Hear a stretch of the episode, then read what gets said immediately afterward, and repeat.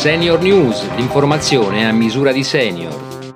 Bentrovati dalla redazione di Senior News. La mattanza del Covid non arretra. L'allarme è lanciato da Senior Italia Federanziani, il cui centro studi ha condotto un'analisi sui decessi per Covid del 2020-21-22, dalla quale emerge che non c'è stata evidente e sostanziale riduzione dei decessi nonostante le massicce campagne di vaccinazione.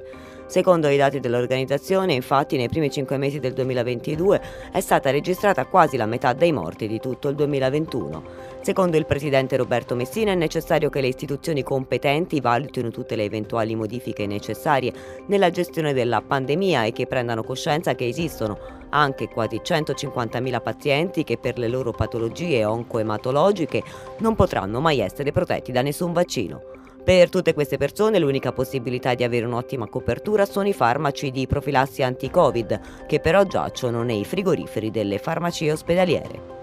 L'ipoacusia è un disturbo che colpisce soprattutto gli anziani. La quasi totalità dei portatori di protesi acustiche dichiara però migliorata la propria qualità di vita, ma il DPCM sui nuovi LEA ha spostato gli apparecchi acustici dall'elenco 1, quello dei dispositivi allestiti su misura, all'elenco 2, equiparandoli per metodo di acquisizione ai dispositivi di serie standard e prevedendo procedure pubbliche di acquisto. Ma ad oggi nessuna regione è riuscita a concludere alcuna gara. Sentiamo perché che da Arnaldo Baroni, vicepresidente vicario dell'Associazione Nazionale Audioprotesisti Professionali. Direi che la difficoltà è quella che si incontra nel tentativo di, di far quadrare un cerchio.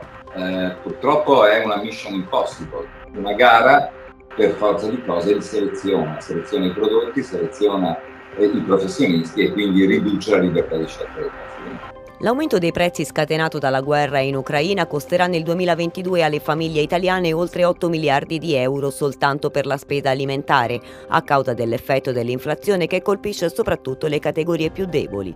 Secondo la Coldiretti, a guidare la classifica dei rincari c'è la verdura che quest'anno costerà complessivamente alle famiglie dello stivale 1,95 miliardi in più.